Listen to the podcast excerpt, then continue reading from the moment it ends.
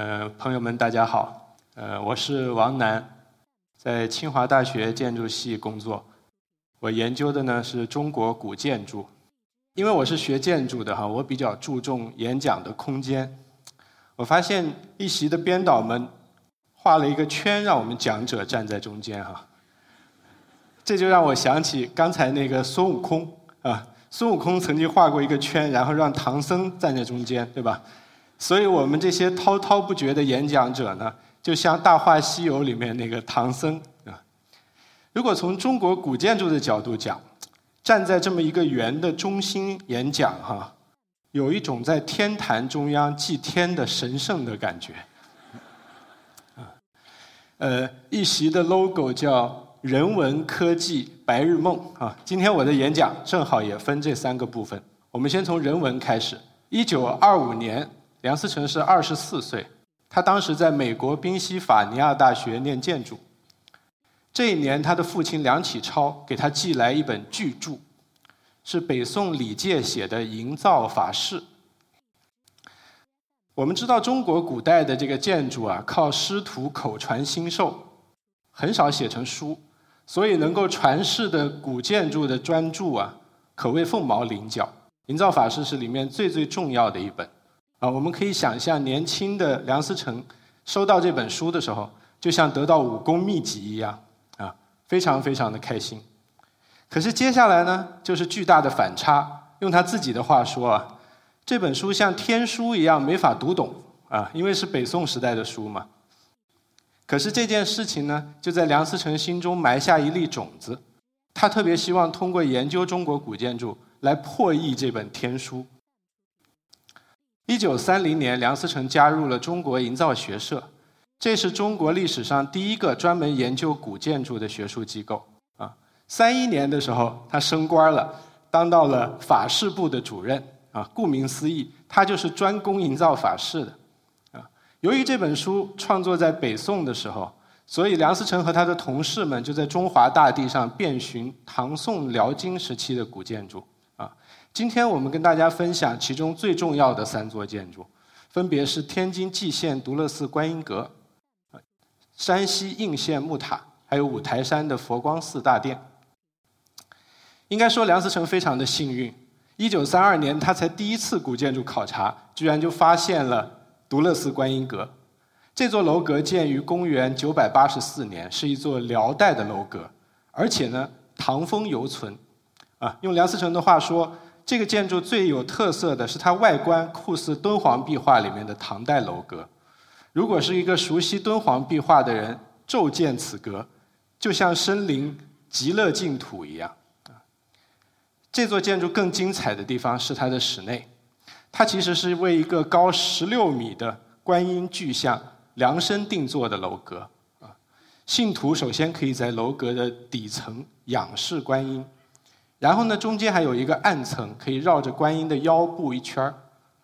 最后来到顶层的时候，可以近距离的欣赏观音的真容，非常的震撼人心。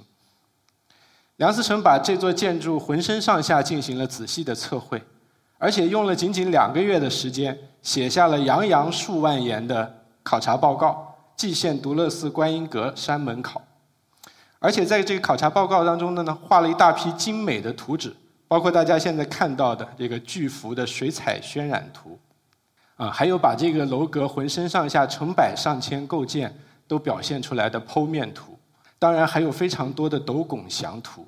蓟县独乐寺观音阁身上的斗拱一共有二十四种之多。更重要的是，在这次的研究当中，它已经接近破译法式的秘密了啊！现在我们先按下不表啊，待会儿科技的部分再展开讨论。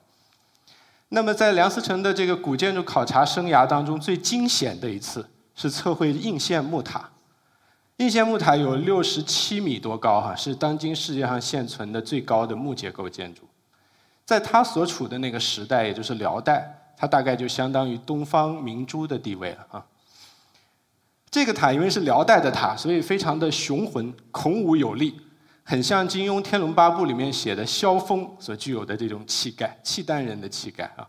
外观是五层，内部如果加上暗层呢，其实有九层。梁思成和他的得力助手莫宗江两个人花了整整两个星期时间，就把这个塔从下到上一层一层的全部都测量了。最后摆在他们面前的难题是塔顶和十几米高的塔刹。据莫宗江后来回忆啊，他们两个人从塔刹基座有一个维修用的小门走出来，就来到了屋顶上了。啊本来这个塔刹的顶上呢有八根铁链拴着屋顶的八个屋角，防止大风把这个塔刹吹走。由于年久失修呢，大家可以看到这些铁链就垂下来了。然后梁思成居然就握着冰冷的铁链，双足悬空爬上去了。那学生一看老师都带头爬了，只好硬着头皮也跟着爬上去。他们俩人就把塔刹也测量下来了。你看这张照片是很珍贵，是梁思成拍的。为什么呢？因为这个左下角是莫宗江。我们可以看梁先生如果为了拍这个塔刹，把这个镜头取全呢，还得退到屋顶比较远的地方，很危险。啊，今天应县木塔由于歪得太厉害，不让大家登上去了。十几年前我是学生的时候，我登上过顶层，发现顶层全部都是飞鸟在鸣叫。这些鸟可能真的把这座建筑当做一棵参天大树。我们可以想象，梁默当时登到这个塔刹的时候啊，这些飞鸟已经在他脚底下盘旋啊。梁思成同时代有一个学者叫傅斯年哈，形容考古工作有一句名言，叫“上穷碧落下黄泉，动手动脚找东西”。啊，那梁默二人测绘这个应县木塔呀，就真是上穷碧落。而且他们只要一松手，就真的下黄泉了。讲了半天梁思成哈，我们开始说一下林徽因，好吧？我看很多人精神为之一振。呃，林徽因其实也是中国营造学社的成员，而且实际上呢，梁思成绝大部分的古建筑考察，他都是同行。而且，即便是这种要爬梁上柱进行测绘的危险工作，林徽因也是巾帼不让须眉。大家现在看到的这个照片呢，是梁思成、林徽因两个人在天坛祈年殿的屋顶上的合影啊。所以林徽因曾经特别自豪地宣布，自己是古往今来第一个登上天坛屋顶的女人。下面我们能看到这张照片是林徽因在正定，呃开元寺钟楼的梁架上面。那我觉得林林徽因其实不仅是第一个登上古建筑的女人，而且可能是唯一一个曾经穿着旗袍登上古建筑的女人。现在清华大学建筑系每年都有古建筑测绘，我就经常鼓励女同学们向林徽因学习，穿上旗袍爬上脚手架。至今也没有人有这个胆量啊！由于身体和家庭的原因，林徽因很遗憾地错过了应县木塔之行。可是身在北平的他呢，也没闲着。他用了一种，即便是今天看来也非常前卫的方法，和梁思成合作。他居然把梁思成和莫宗江的测绘工作进行了一次现场直播。直播的方法是什么呢？他在一九三三年十月七号，《天津大公报》文艺副刊写了一篇报道，报道如火如荼进行当中的测绘工作啊。而且很有意思哈，他用略带这个埋怨的口吻描述了梁思成对应县木塔朝思暮想的情景啊，因为写的很精彩，我给大家念一念。我最初对于这应县木塔似乎并没有太多的热心，原因是思成自从知道了有这塔起，对这塔的关心几乎超过他自己的日常生活。早晨洗脸的时候他会说：“上应县去应该不是太难吧？”吃饭的时候他会说。山西都修有顶好的汽车路了，走路的时候他会忽然间笑着说：“如果能够去测绘那应州塔，我想我一定……”他常常话没说完，也许因为太严重的事，怕语言亵渎了。啊，最难受的一点是他根本还没有见过这塔的样子，连一张模糊的相片或者翻印都没有见到。嗯，梁思成很有意思，为了看一眼木塔的照片，他想了一个奇招。他写了一封信，探头山西应县最高等照相馆，居然弄到了一张应县木塔的照片啊！所以林徽因哭笑不得的写道：“啊，我只得笑着说阿弥陀佛，他所倾心的幸而不是电影明星。”这边呢，正在冒着生命危险测绘木塔的梁思成，给林徽因写来了家书啊。我在有篇文章里叫他“木塔下的情书”啊。梁思成写道：“今天正式的去拜见佛宫寺塔啊，也就是应县木塔，绝对的 overwhelming，好到令人叫绝，喘不出一口气来半天。我的第一个感触便是可惜你不在此同我享此眼福，不然我真不知道你要集体投地的倾倒。回想在大同善化寺暮色里，面向着塑像瞠目乍舌的情形。”使我愉快的不愿忘记那一刹那人生稀有的由审美本能所触发的锐感。这塔真是一个独一无二的伟大作品，不见此塔不知木构的可能到了什么程度。我佩服极了，佩服建造这塔的时代和那时代里不知名的大建筑师、不知名的匠人。我们发现这对研究古建筑的伴侣呢，虽然相隔两地，但是默契十足。用今天的话讲，好像有一点秀恩爱的意思哈。实际上呢，他们两个人心中对中国古建筑一生不渝的这种爱啊，才是他们两个人情感最牢固的基础啊。今天有许多人对梁林都有很多的误解哈，我想他们大概是不明白这一点啊。其实上面提到的这些，我想是这两个人最真实的一面。梁林考察古建筑，人生的黄金时刻。发生在一九三七年六月，他们二人和莫宗江、季玉堂组成的调查队呢，在山西五台山发现了佛光寺唐代大殿。为什么说这是他们人生当中的黄金时刻？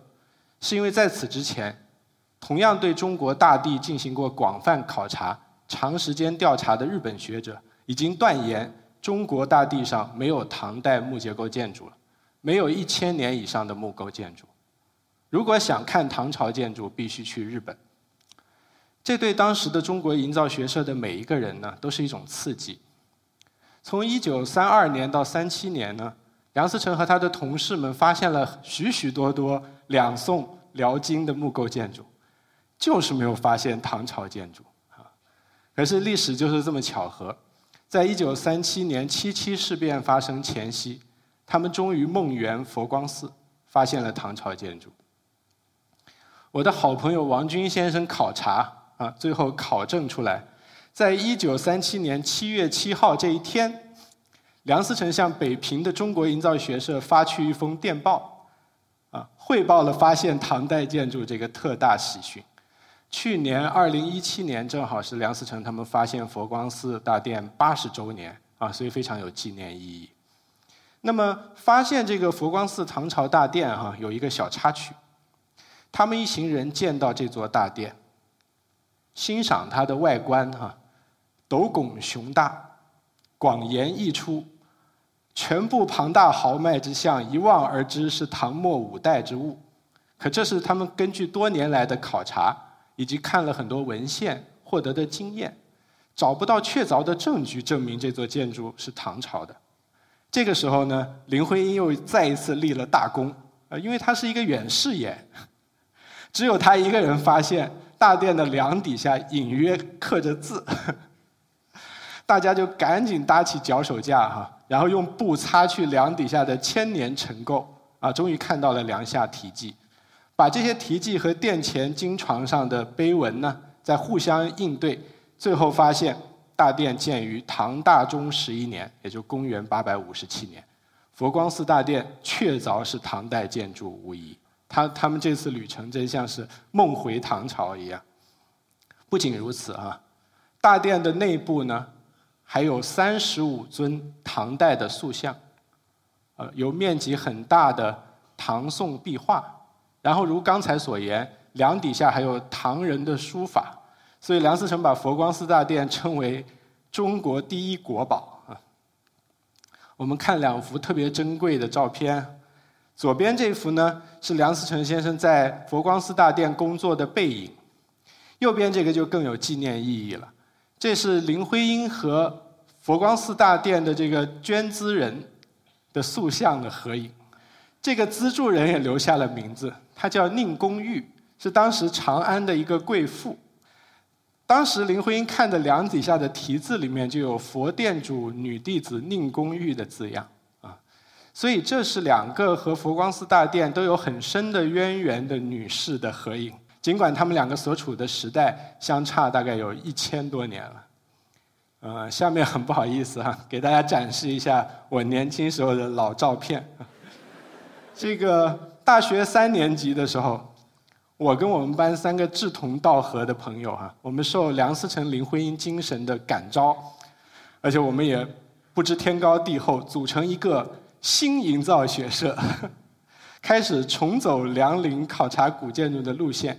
当然也免不了有许多这种爬梁上柱的工作啊。回到学校以后呢，我们就用当时最最先进的电脑科技啊，用三维技术来复原古建筑。大家可以看照片里的电脑很有年代感啊。可是那时候电脑是非常珍贵的财产，我们四个人在共用一台电脑。当我们费了九牛二虎之力哈，做出了这个数字化的佛光寺以后啊，我们特别激动。我们在建筑系里做了一次演讲。大家可以看到，我们的演讲的题目叫《梦回唐朝》，连我们这个海报的创意啊，都是灵感来源于我们最热爱的摇滚乐队——唐朝乐队啊。当时我的这个造型呢，比较是唐朝乐队的著名的鼓手赵年的造型啊。今天得知有幸和这个传奇鼓手赵牧阳先生同台，我也是非常非常的激动。好。我们的人文的部分告一段落，下面我们将进入科技的部分啊。为了跟大家更好的沟通中国古代建筑的高科技，我可能需要画一些图啊。我先试一下。通过对上面三个典型建筑以及一系列相关的古建筑的研究呢，梁思成终于初步破译了营造法式的密码。特别是在对独乐寺观音阁的研究当中，他发现。这座建筑虽然有成千上万个木构件，居然一共只有六种规格，说明它是一个高度标准化的设计。这是中国古代建筑非常重要的秘密。那么这个秘密在《营造法式》这个书中是怎么表达的呢？有一句非常重要的话啊，叫“凡构屋之制，皆以材为主”，就这个“材”字啊。这里这个木材的“材”字。它指的不是一般古建筑里普通的木材，而是一栋木结构建筑当中用的最多的标准木材。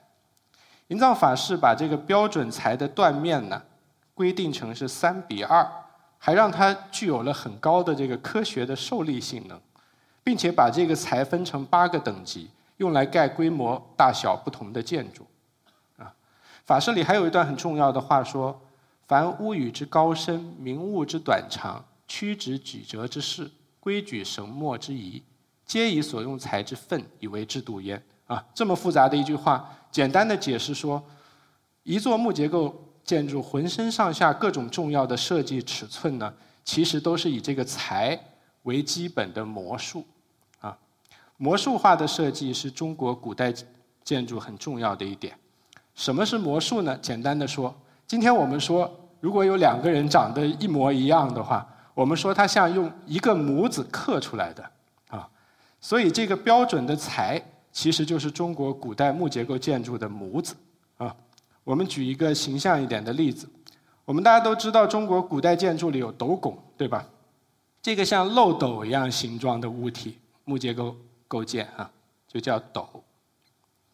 所有的这些长条形的像弓一样的这个木构件，就叫拱。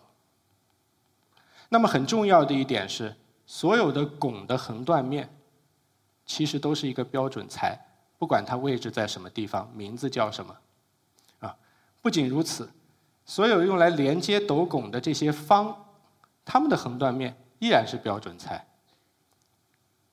标准材占据了一个木结构建筑绝大部分的材料了，啊，我们可以想象，这些标准材可以在一个工厂里大量的生产。然后搬到工地现场进行加工和组装，这样就大大加快了中国古建筑建造的速度。我们中国历史上有很多关于建造神速的神话哈，比方说唐长安的皇宫，大概三倍于今天的北京故宫哦，十个月建成。再比如说，历史上曾经存在过的最大的木结构建筑——武则天时代的明堂，啊，就大家现在看到的这个是近代呃当代学者的复原图。这个明堂宽和深差不多都是九十米，占地面积大概四倍于今天的故宫太和殿，高呢接近八十六米，比应县木塔还要高。这样的一座煌煌巨构，不到一年建成。还有个更好玩的例子哈，唐太宗时代的名臣魏征，由于为官清廉，到了家里都没有堂屋的地步，连李世民都看不下去了，啊，就把宫皇宫中的一座小殿赐给魏征，当他家的堂屋。这座小殿从皇宫搬到魏征的府地到盖起来，一共就花了五天时间，可能比诸位今天做家装的时间还要短。中国古代建筑这种标准化、魔术化、装配式，最后真是带来了所谓的多快好省啊！大家还记得刚才说过的那个老式的计算机吧？这是我们学生时代试图用计算机三维模型来研究中国古建筑时候的作品。把中国古建筑和计算机思维一比较，就就会发现两者是非常的相通的。我们可以根据营造法式。做一系列的标准的木构件，形成一个模型库，然后在需要建作任何一个独特的建筑的时候，只要把模型调出来，修改一点尺寸，就能进行搭建。比如说，我们可以搭建如此复杂的佛光寺大殿。事实上，大家看到的密密麻麻的斗拱都是标准件，甚至我们还可以搭建独乐寺观音阁。当时我们还只是初出茅庐的四个小毛孩儿，我们居然能够一起搭建了这么复杂的一座大殿，这完全是因为古代匠人的智慧。只是那个时期的电脑由于太落后，已经有点跟不上了。当用电脑做这么复杂的一个三维模型的时候，它已经精疲力尽了。到了后期，我们每输入一条命令，都要等它半个小时到一个小时来反应。林徽因后来在给梁思成的著作《清室营造则例》写的序言当中，总结了中国古建筑的精髓。他说：“像营造法式这种标准化、魔术化的设计，这种带有斗拱的木构架，就是中国古建筑的真髓所在。”啊，那么梁思成做了另外一件特别有创造性的工作，他把中国古代这种以材为主的木结构建筑和西方古典建筑的 order。加以比较，说它是 Chinese order。在西方古建筑法式当中啊，是以柱子的直径来作为整个建筑设计的基本模数。一座神庙浑身上下的重要设计尺寸都是柱径的整数倍或者分数啊，所以在这里西方的柱径就和中国古代的材是有异曲同工之妙。这是梁思成先生对世界建筑史的一大贡献。到这里为止，基本上把梁林一代学者破译营造法式密码做了一个很简要的交代。哈，下面很惭愧，要跟大家谈一谈我近些年来的研究。我试图破译的关于中国古建筑的一串新的密码。什么密码呢？我们知道，哈，在西方古建筑里，除了有 order。有这种标准化、魔术化的设计以外，他们有着非常严格的对美的比例的追求，尤其他们有着大名鼎鼎的黄金分割比例。那么，同样擅长标准化、魔术化设计、建造房子那么神速的中国古代匠人，他们有没有对美的比例的追求呢？啊，这是我这些年来经常在思考的问题。换句话说，我试图破译的是中国古建筑的。美的密码。我们先看西方的情况啊，这是大家都非常熟悉的一张画，对吧？达芬奇的维特鲁威人。为什么叫维特鲁威人呢？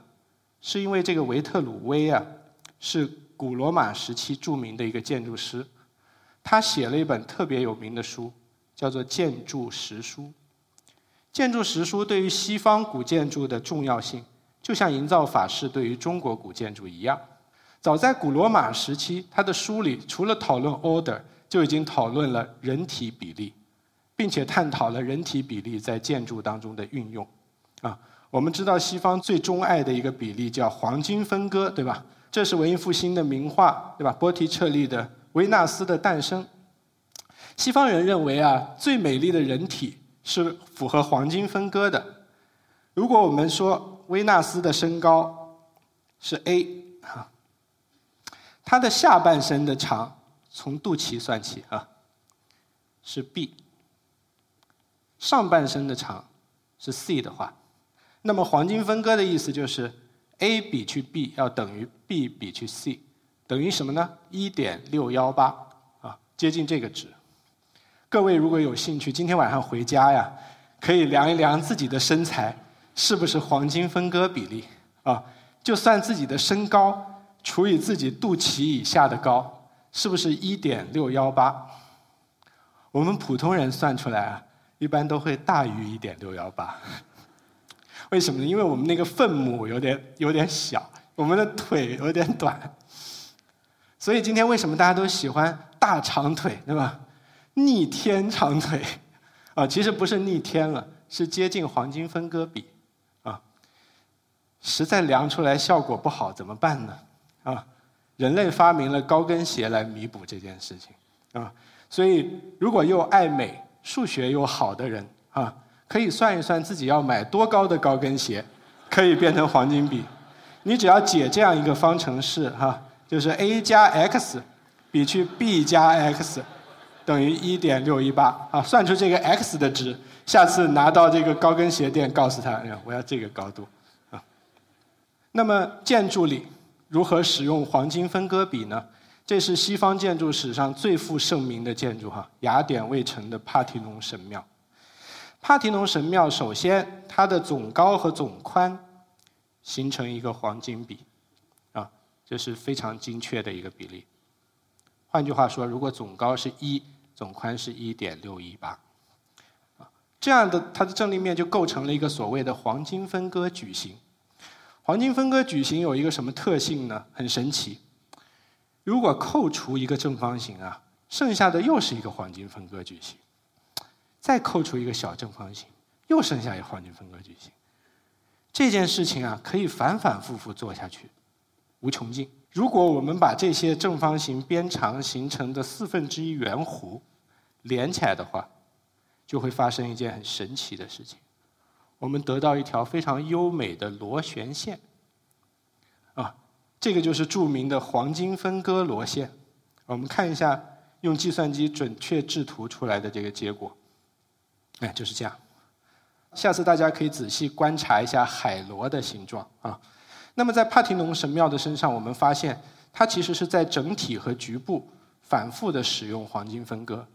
首先，它的高宽比是黄金分割，然后呢，它的总高和它的柱子之比是黄金分割。换句话说，神庙的柱子就是它的大长腿。不仅如此，上部三角形山花的高度和檐部的高度又是黄金分割。哈，这是为什么？帕提农神庙这座建筑具有一种永恒的和谐的感觉，黄金分割是它的美的密码。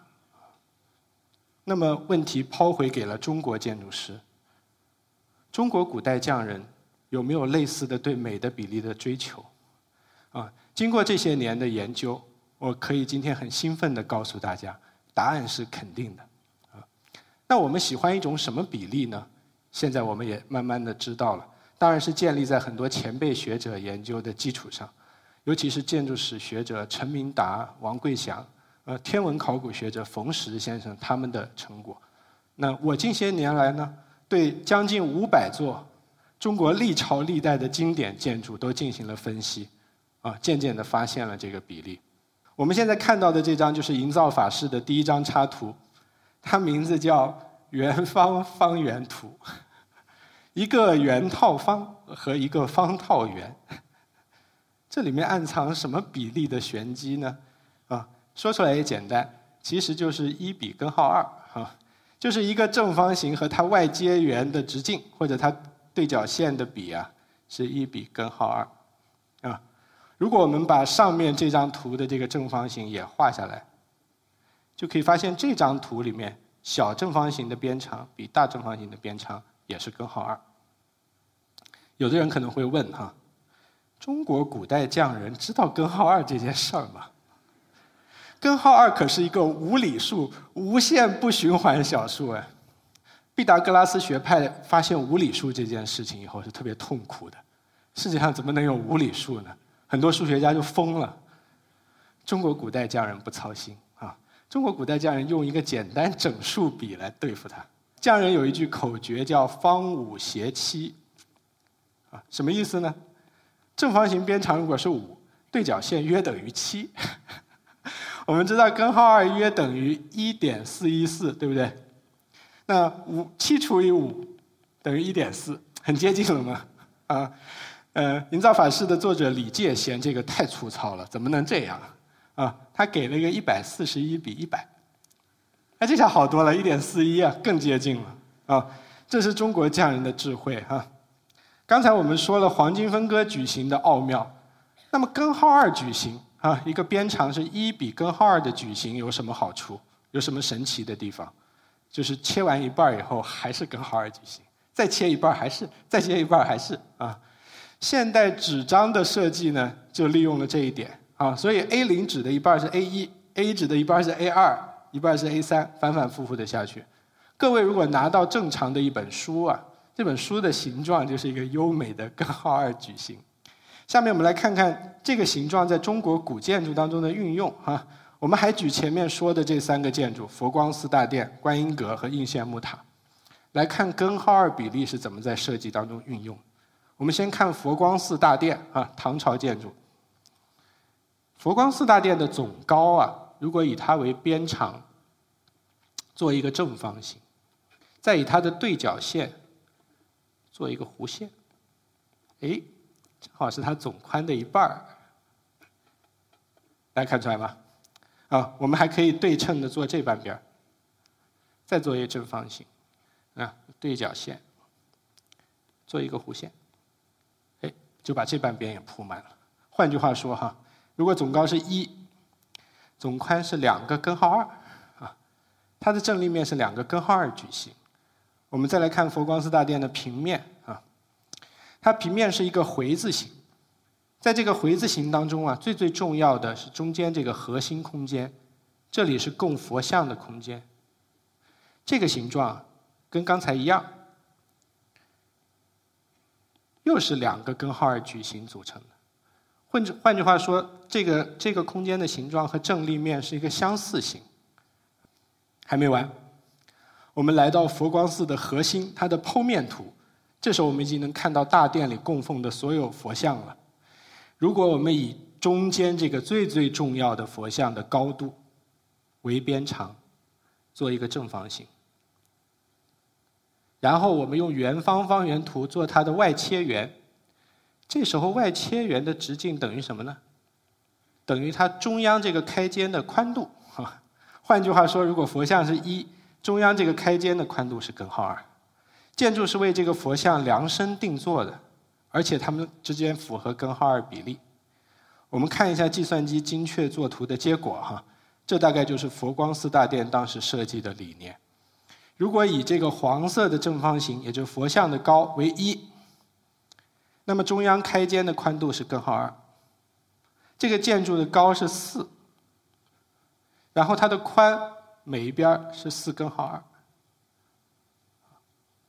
就像帕提农神庙一样，佛光寺身上是从整体到局部，甚至到它的塑像，都在反复的使用方圆之间的比例。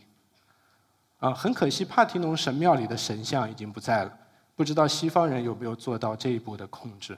啊，下面我给大家看一个最厉害的啊，独乐寺观音阁啊，这是独乐寺观音阁的剖面。首先。独乐寺观音阁的总高等于它二层阳台的总宽，我们得到一个很精彩的正方形构图。然后我们可以做它的内切圆，这个内切圆的内接正方形，小正方形的边长等于谁呢？等于里头观音像的高。我们还可以接着再做这件事情，再来一次方圆圆方图，又得到一个更小的正方形。这个更小的正方形的边长呢，等于观音所在的这个中庭的面宽。我们来看一下真正的这个精确作图的结果。如果观音阁所在的中庭的面宽是一的话，观音像高就是根号二，观音阁高是二。大家发现没有，在观音阁的设计当中，它在反反复复的运用营造法式里的圆方方圆图，对吧？最后哈登峰造极了，来到应县木塔。应县木塔的总高和它一层的宽度是个什么关系呢？还是宽度是一的话，总高是二根号二。那么总高和一层最重要的这个佛像的高度的关系呢？这佛像是一，总高是六，啊，他们一直是把建筑和佛像进行了这种拴系啊。我把这种。为佛像量身定做建筑的方法，哈，称作夺相构屋。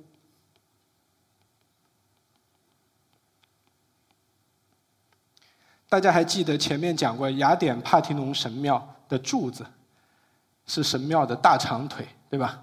总高和柱高是黄金分割。应县木塔怎么做这件事情呢？应县木塔是令总高和最顶层的立柱以下的这个高度。成根号二的比例，所以在这件事情上，中西方也算是异曲同工吧。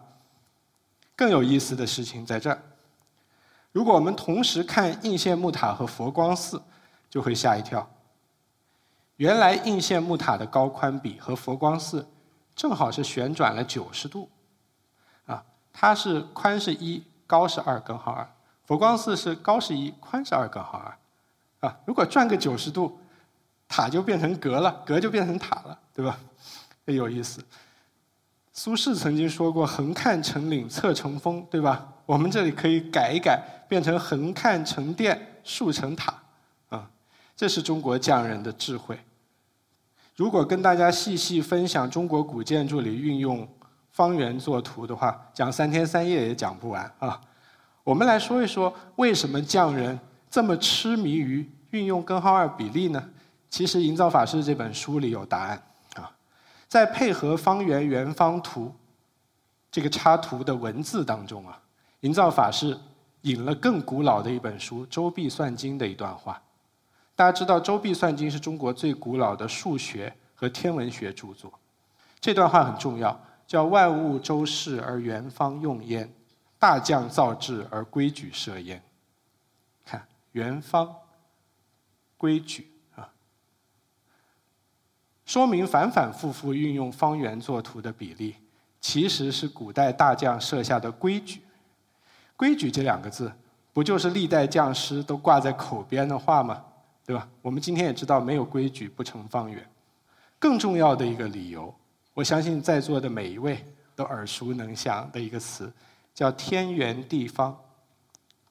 这就涉及到了中国古代人的宇宙观。实际上，匠人在运用这些比例建造建筑的时候，是象征着中国古代人天圆地方的宇宙观，以及一种追求天地和谐的这种文化理念。所以，如果我们把西方的这个杰作和中国的这个杰作放在一起的时候，就非常清楚了。所谓的黄金分割，是西方建筑美的密码。它造成了帕提农神庙一种永恒的和谐。那么中国古人呢，则用天圆地方的这种观念啊，来建造出了佛光寺大殿这样的建筑，同样达到了和谐完美的境地。可以说，帕提农神庙和佛光寺大殿是中西建筑史上美的代言人，他们每个人的身上都带着自己文化的营造的密码。下面我们要看一看。中国的这个天圆地方的这个传统究竟有多久远？据天文考古学者冯石先生指出，哈，早在五千年前，新石器时代，哈，在辽宁牛河梁红山文化遗址里，神奇的发现了一组圆丘和方丘，这恐怕是中国最早的天坛和地坛。这个圆丘就很像我现在站的这个位置，但是它是由三层圆环组成的。这三层圆环的直径之比，居然神奇的是一比根号二比二，就像刚才的独乐寺观音阁一样，就像圆方方圆图一样啊。所以这件事情在中华民族的文化里可谓是源远流长。最后，我向大家展示一幅图。我的前辈李乾朗老师在一席的演讲里也放过这张图，它是汉代的武梁祠画像石里的伏羲女娲图。我们可以看到，女娲同志手里拿着一把圆规，伏羲同志手里拿着一把锯齿。他们是在干嘛呢？他们在归天举地，创设万物。他们简直就是中国最早的建筑师。我们都听说过女娲炼石补天的故事，对吧？进一步证明了他的建筑师的身份啊。伏羲手里拿着矩这件事情意味深长啊。考古学家张光直指出啊，在这个商代的经文里面，巫师的这个“巫”字是写作这个样子的，代表了两把垂直相交的矩尺，说明巫手里拿着矩。手持举的人是可以归天举地、掌握权力的。呃，到此为止哈，把我破译的一些关于中国古代的这个高科技跟大家交代了一下。最后哈，请允许我做一番痴人说梦，我们进入白日梦的环节。我想和大家分享一下我平常待在直举斋里的状态。我的工作方法是把能够找到的古建筑的测绘图都找来，然后手持举尺。在上面仔细的量哈，再根据实测的数据进行验算，试图找出古建筑的密码。这样的一个研究的过程，简直是让我欢喜，让我忧啊！有的时候会因为觉得发现了真理，欣喜若狂，在书房里又跳又叫；更多的时候呢，其实是被这个难题难倒了，然后彻夜难眠。我印象当中，光光是。故宫啊，紫禁城的这个总平面图的设计，就折磨了我不知道多少个日日夜夜啊！我最经常做的一个白日梦是什么呢？是穿越回梁思成、林徽因的时代，向他们汇报一下我的最新发现，听听他们是怎么评价。如果能够穿越回北宋就更好啊！一定要找到《营造法式》的作者李诫同志，问一问这个第一张图圆方方圆图。到底说的是不是我发现的这个秘密呢？当然也要回到佛光寺观音阁应县木塔的工地，找到当年的建筑匠师，甚至是雕塑匠师啊，问一问：诶，你们是不是一起坐下来开过会，商量过要让建筑和雕塑之间有很好的这个比例关系呢？甚至哈，干脆穿越回伏羲女娲的年代，是吧？问一问你们二位。一手执圭，一手执矩，是在画圆方方圆图吗？范仲淹在他的《岳阳楼记》里说：“余尝求古人人之心。”啊，这么多年来，我觉得我自己就是余尝求古匠人之心也。我想，如果真的穿越回去，这些伟大的古代前辈啊，一定会拍拍我的肩膀，微笑着说：“小朋友啊，你还挺敢想的哦。”不过还是有很多很多密码你没有破译出来，还好你还年轻，你可以继续努力。这个时候呢，我我的梦就醒过来了。今天的演讲就到此结束，谢谢大家。